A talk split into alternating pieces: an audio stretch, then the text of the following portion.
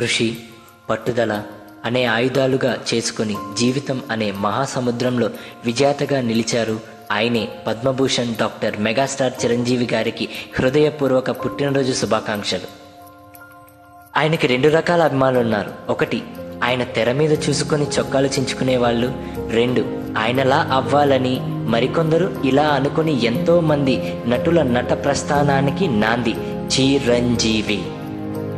ఆయన జీవితం ఈ తరానికి ఆదర్శం. రాబోయే తరానికి ఒక పాఠ్య పుస్తకం చివరిగా ఒక మాట. నేనొక దుర్గం నాదొక స్వర్గం. అనర్గళం అనితర సాధ్యం నా మార్గం. ఇట్లు మీ Nagendra. Written by Sai Kiran